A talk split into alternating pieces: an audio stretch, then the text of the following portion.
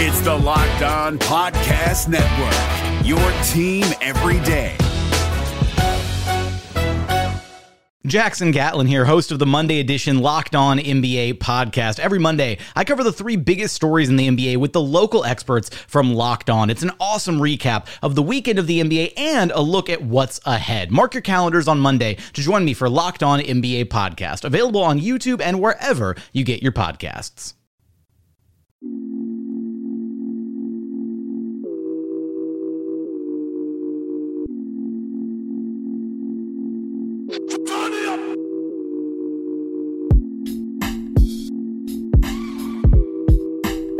Hello and welcome back into a new edition of the Locked On Nuggets podcast. I am your temporary host, T J McBride from my highlight sports dot com. You can find me on Twitter at T J McBride N B A. Um, for the time being, as I have been doing for the past week, I am filling in for Adam Mares. He will be back. He is just currently in Italy enjoying an extravagant time over there instead of staying up into the wee hours of the morning to watch FIBA basketball like the rest of us psychopaths. So Adam will be back on Monday. You'll be able to hear his takes, but every That has, ha- that has happened in the Nuggets world very soon. But until then, you are still stuck with me. Um, so we're going to talk about a few different things in this show. I want to talk about Serbia beating U S A um, in a game that should have been a lot more exciting than it was just because it was played in the loser's bracket. The winner only got an opportunity to get fifth place out of eight teams in for this game. So there wasn't a whole lot of... Um, I guess the narrative surrounding it and the excitement was just significantly less than everybody hoped it would have been. For this to end up in a consolation bracket as opposed to being one of the marquee matchups in a semifinal or final round, um, that, that's frustrating. It, it is what it is, though. Um, we'll talk about Serbia beating the U S A. We'll talk about the U S A struggling, what went through there. And then what I want to do in the second segment is just look at the U S A and how they're going to have to go about the FIBA World Cup from this point forward.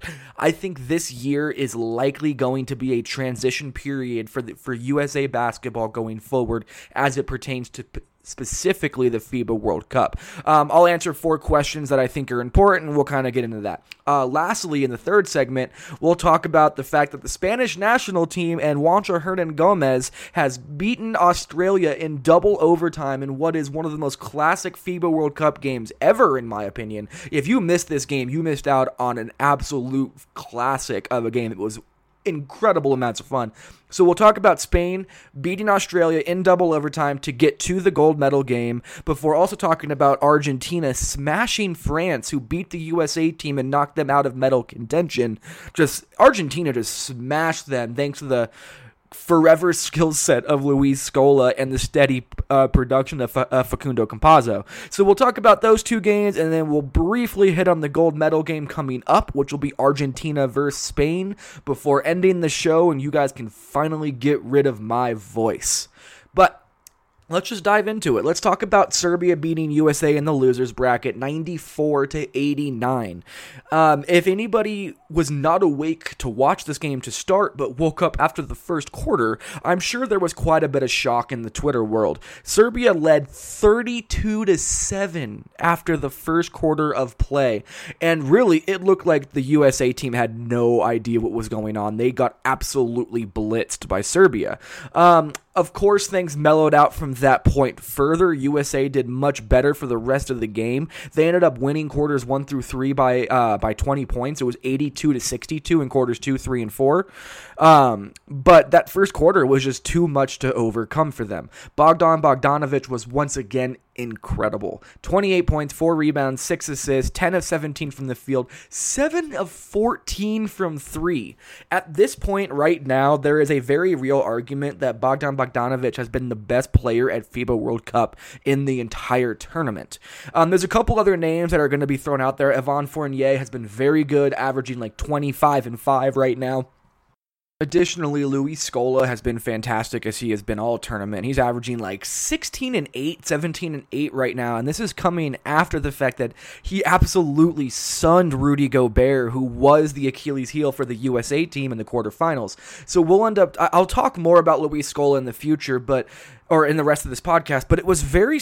Bogdan Bogdanović put himself in the elite level of player in the FIBA World Cup. Nikola Jokic was not as good as him. Um, you have uh, Giannis Antetokounmpo, who was was not as good as him, in my opinion. There were so many players who have a bigger prestige around them, but did not carry the production value that Bogdan Bogdanović did. And in addition to that, his consistency was wild. He was every single night coming out and putting up twenty-four and four. He was so good in this tournament, and hopefully this will be a jumping point for him to be able to take another leap forward as a player going into the twenty nineteen twenty N B A season.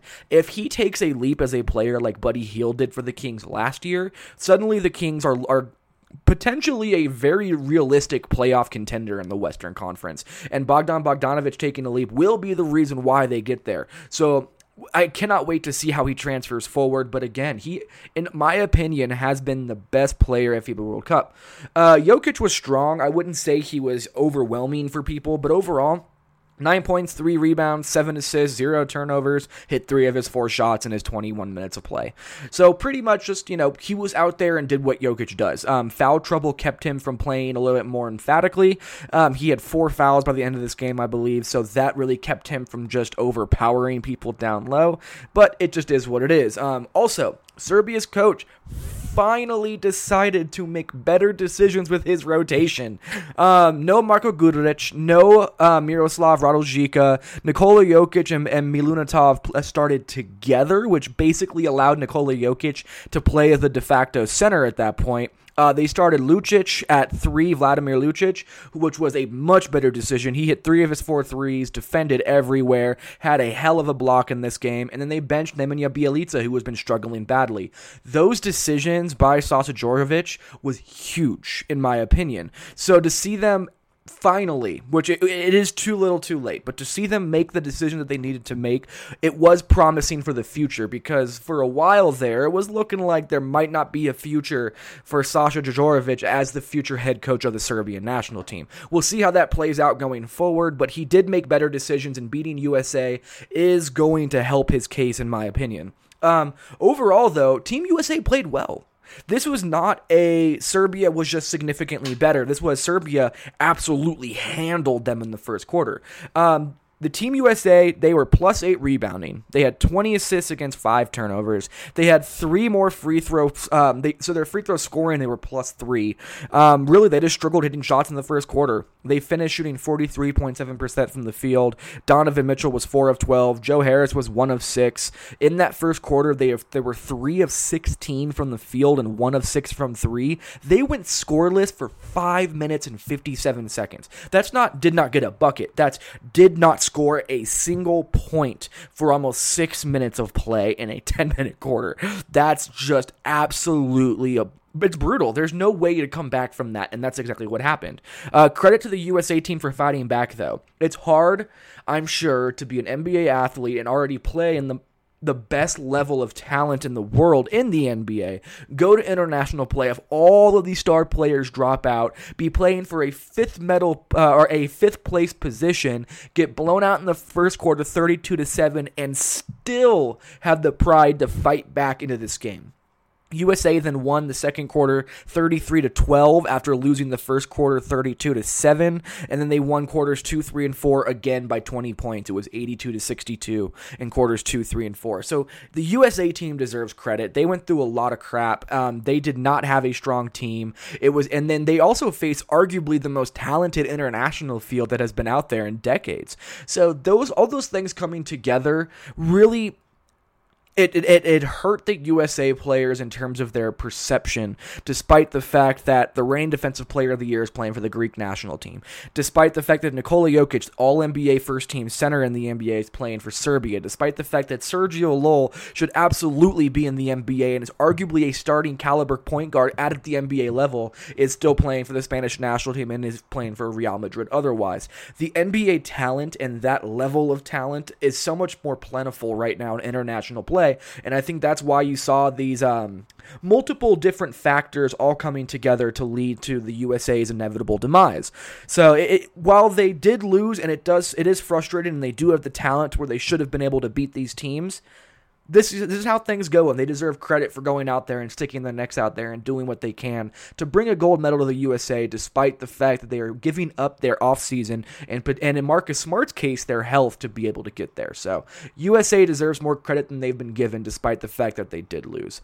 Um, we're going to take our first break and then dive into some conversations that I want to have about U S A basketball, because there are some serious questions they have suddenly going forward. So we'll be back in one second. The N B A playoffs are right around the corner, and Locked On N B A is here daily to keep you caught up with all the late season drama. Every Monday, Jackson Gatlin rounds up the three biggest stories around the league, helping to break down the N B A playoffs. Mark your calendars to listen to Locked On N B A every Monday to be up to date. Locked On N B A, available on YouTube and wherever you get podcasts. Part of the Locked On Podcast Network, your team every day.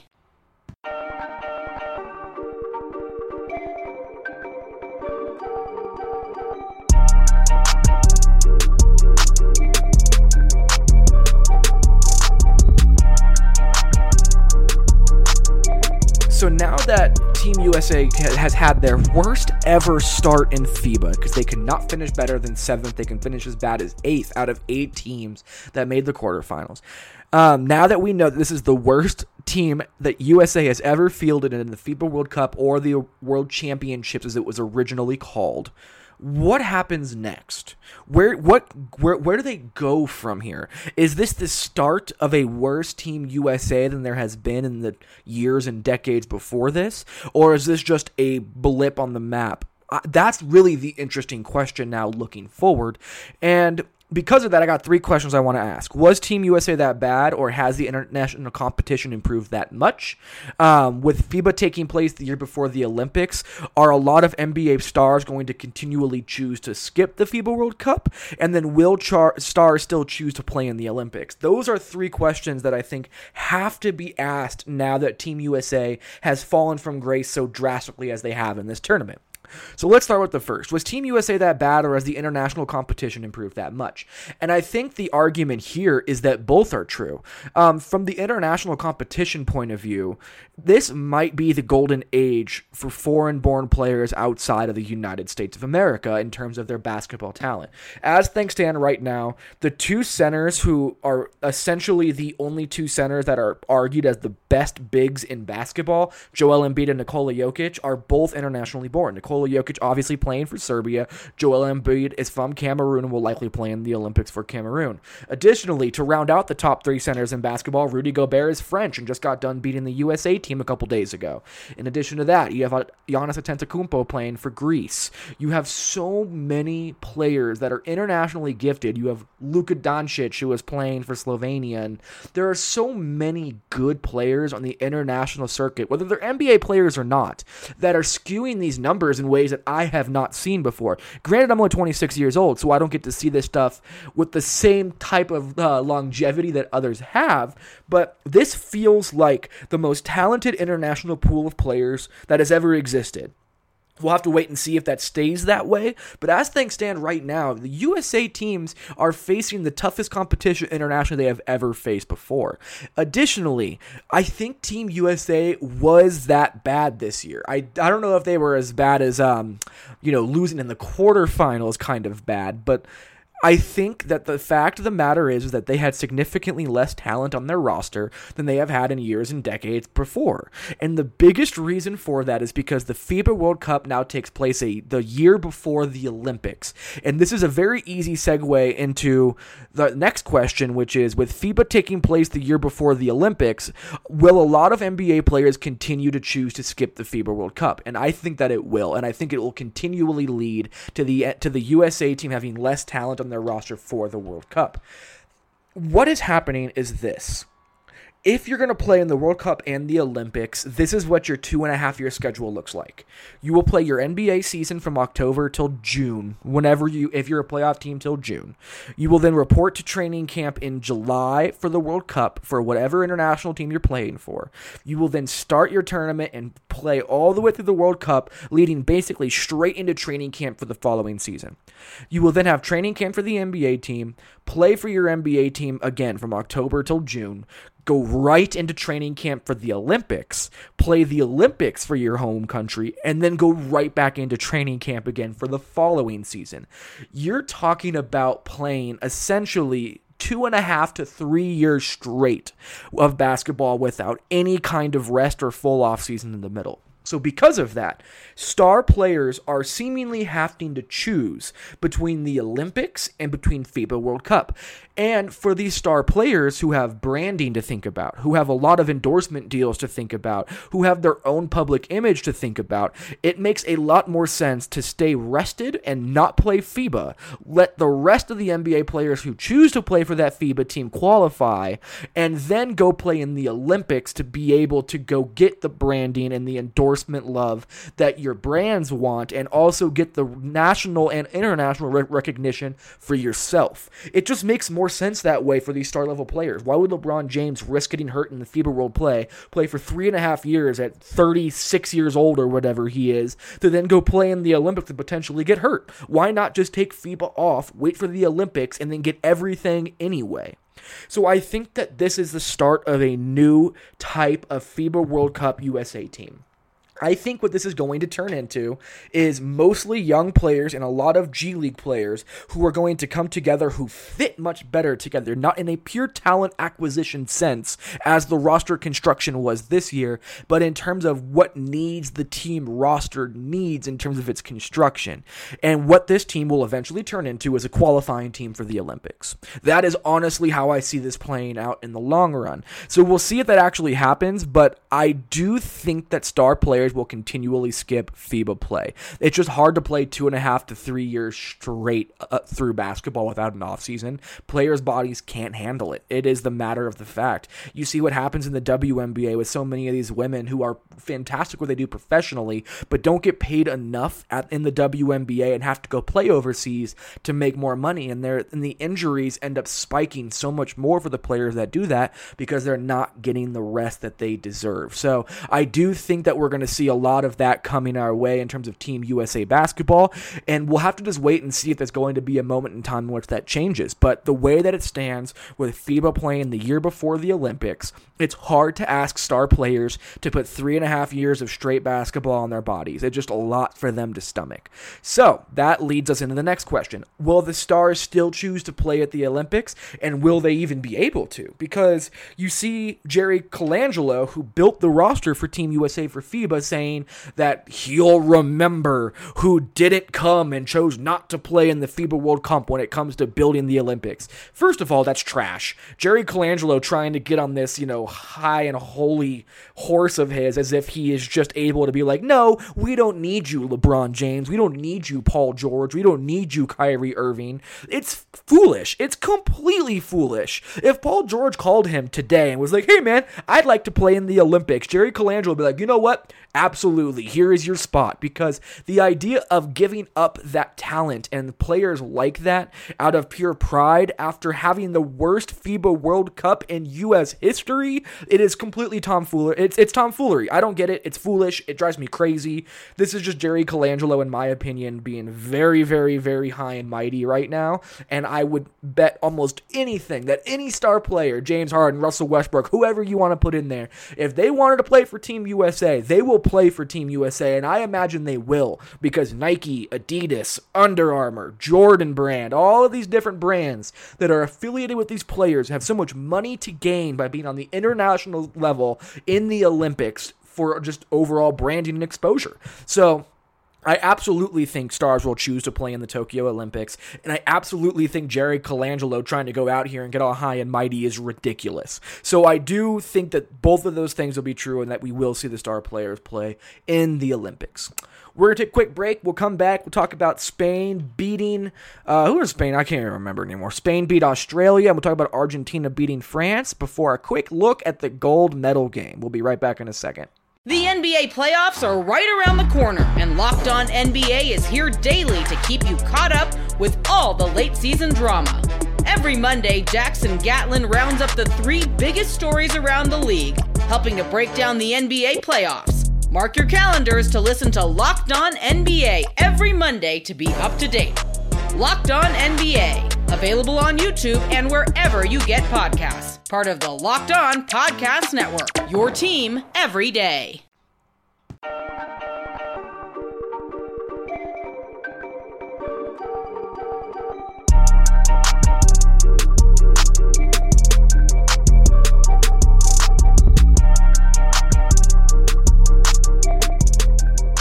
Let's get back into talking about the actual basketball that was played at the World Cup, because a Nuggets player was involved in a very important game today, and Juancho Hernangomez and the Spanish national team are now headed to the gold medal game after beating Australia in double overtime. If you missed this game, you missed a classic international game. This was so much fun. First of all, Australia was playing extremely well in the first three and four, or three to four quarters. They did have falling off points here and there. There, but Sp- Spain had to scrap to get into overtime and to get into double overtime, but they managed to. So once they got into double overtime, I don't want to spend too much time on the first four quarters just because so much happened in those double overtime periods, but Spain took over, man. Like, sir, honestly, the backcourt of Spain took over. Sergio Llull and Ricky Rubio played in both overtime periods, and they combined to assist or score every single made basket in both overtime periods. Their ability to put Spain on their back and create looks for their teammates and keep their offense moving in the right direction, and to hit threes and space the floor and defend the way that they did, it saved them. And when you look at what, at the kind of numbers that Sergio Llull and Ricky Rubio were able to comp- to get, uh, accumulate together, they combined to score thirty-six points, grab nine rebounds, and dish out eighteen assists. Rubio had nineteen points, seven boards, and twelve assists to go with four steals. Sergio Llull had seventeen points, two boards, and six dimes. Just an absolutely incredible game from their backcourt, despite the fact that they did miss so many shots. That has to be thrown out at this point, because eighteen assists and I believe six steals between them is just absolutely incredible numbers. And then as the cherry on top, Marc Gasol forever, man. Marc Gasol had thirty-three points, six rebounds, four assists, had seven points in the first overtime period by himself to keep Spain in the game. He was absolutely instrumental to this victory for them. Between those three players, Marc Gasol, Sergio Llull, and Ricky Rubio, they kept Spain alive. They scored like eighty percent of their points. You're talking about sixty-nine points between those three players. That's absolutely incredible for what they were able to accomplish. So Spain is headed to, to gold. By the way, Australia deserves a lot of credit. They were they were very, very good. Patty Mills was awesome, and to not be, you know, the absolute best part of this game was the post-game interview that their that the head coach of the Australian national team gave. Go look up Olgan Luke on Twitter. He has the um, the story up there. The the way that he described what the basketball gods do to Spain is not something I can even say on this podcast because it is so vulgar. So make sure you go find that. It was absolutely hysterical, and that was probably my favorite part of this game. But we got to talk about Juancho Hernangomez, who obviously is the Nuggets connection to the Spanish national team.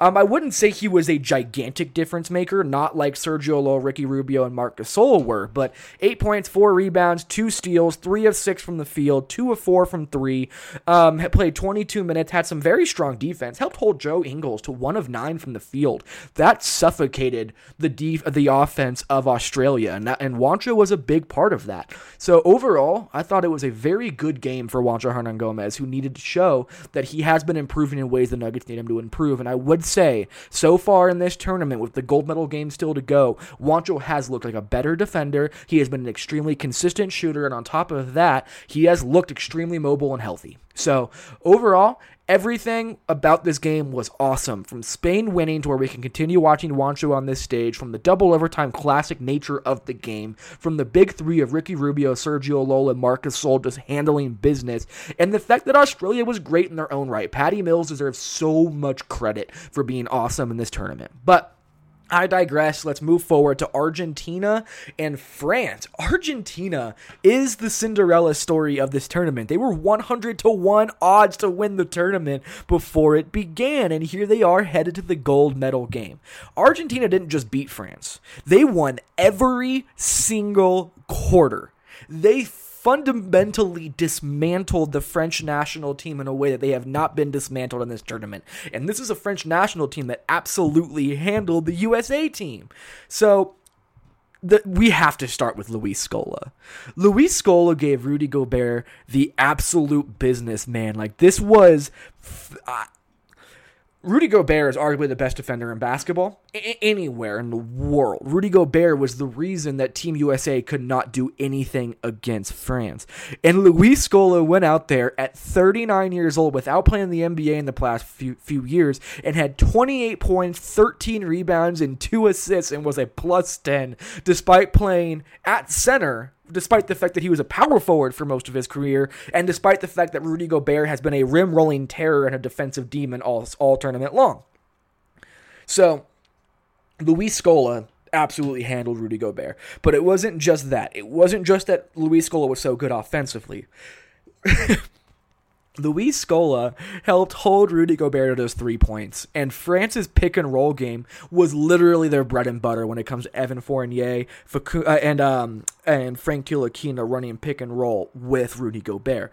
That, it, it, it fundamentally couldn't work, and, and Gobert only ended up with three points in this game. Um, I said in the last Locked On Nuggets podcast that Facundo Campazzo had to be great for Argentina to win, and I was clearly wrong. Facundo Campazzo was good, but he was not efficient at all. I believe he was six of nineteen shooting from the field, had twelve point seven rebounds, six assists, but his defense at the point of attack and the pick and roll on Evan Fournier and on Frank Ntilikina was incredible. That's why he was a plus nineteen in this game. Um, so I think that's an extremely important thing to note, is that Luis Scola and Facundo Campazzo were able to defend the Evan Fournier, Rudy Gobert pick and roll attack. That sentence alone makes no sense to me on paper, but yet it absolutely happened, and that is why Argentina is going to be facing off with Spain in the gold medal game. Um, also, a big reason why France lost this game was that they got no auxiliary scoring help from their three biggest scorers, Nando De Colo, Evan Fournier, Nick, uh, and then uh, Nicolas Batum. Nicolas Batum, Evan Fournier, and Nando De Colo combined to shoot nine of twenty-eight from the field and two of fifteen from three. That was just not enough help to be able to provide for their team to get them over the hump, and that's what allowed Argentina to continually keep extending their lead and win every single quarter of this game. So now let's look forward, because the gold medal game is set. Argentina will take on Spain for everything. The winner gets gold, the loser gets silver. Uh, there's a lot of interesting matchups here. Obviously, Ricky Rubio has been fantastic defensively in this tournament, and Facundo Campazzo has been fantastic offensively, and honestly has been very underrated on D.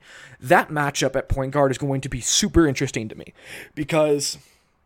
Well, see, this is the thing. I already said that Facundo Campazzo has to be great for Argentina to beat France. Campazzo was just all right, and they absolutely handled France. So while I want to say that Campazzo has to get the better of Rubio for Argentina to win, that may not be the case anymore.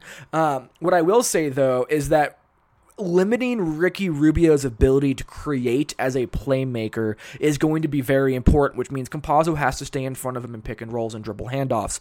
Um, if he can do that, he can keep the defense from collapsing, which means there won't be open three-point shooters like Juancho Hernangomez and Rudy Fernandez to hit shots and extend their lead. So I think Campazzo's defense on Rubio is going to be more important than whatever offensive output he can get out.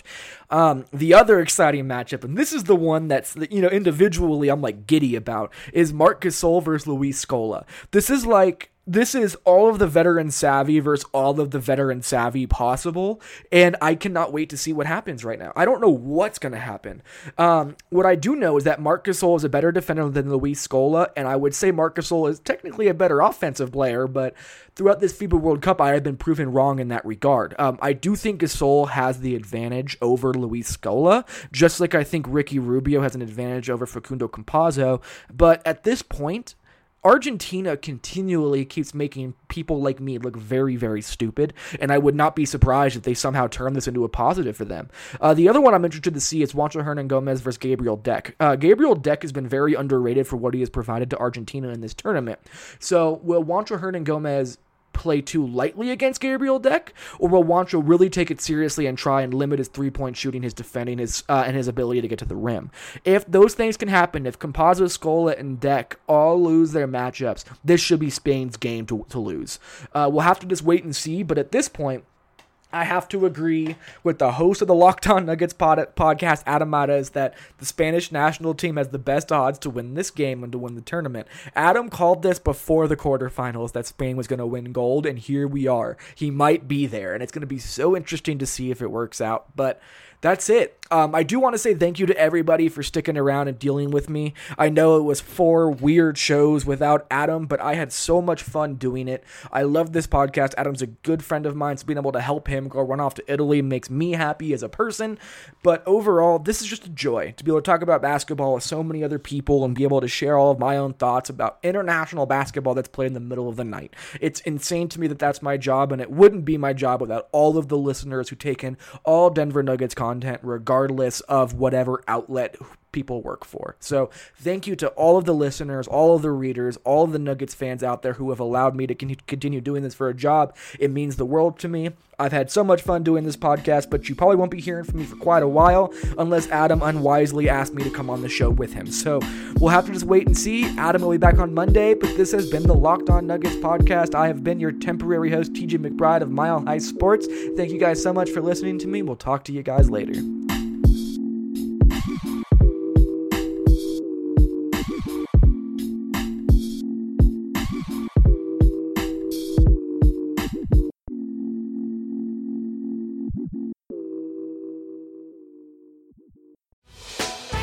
Hey, Prime members, you can listen to this Locked On podcast ad-free on Amazon Music. Download the Amazon Music app today.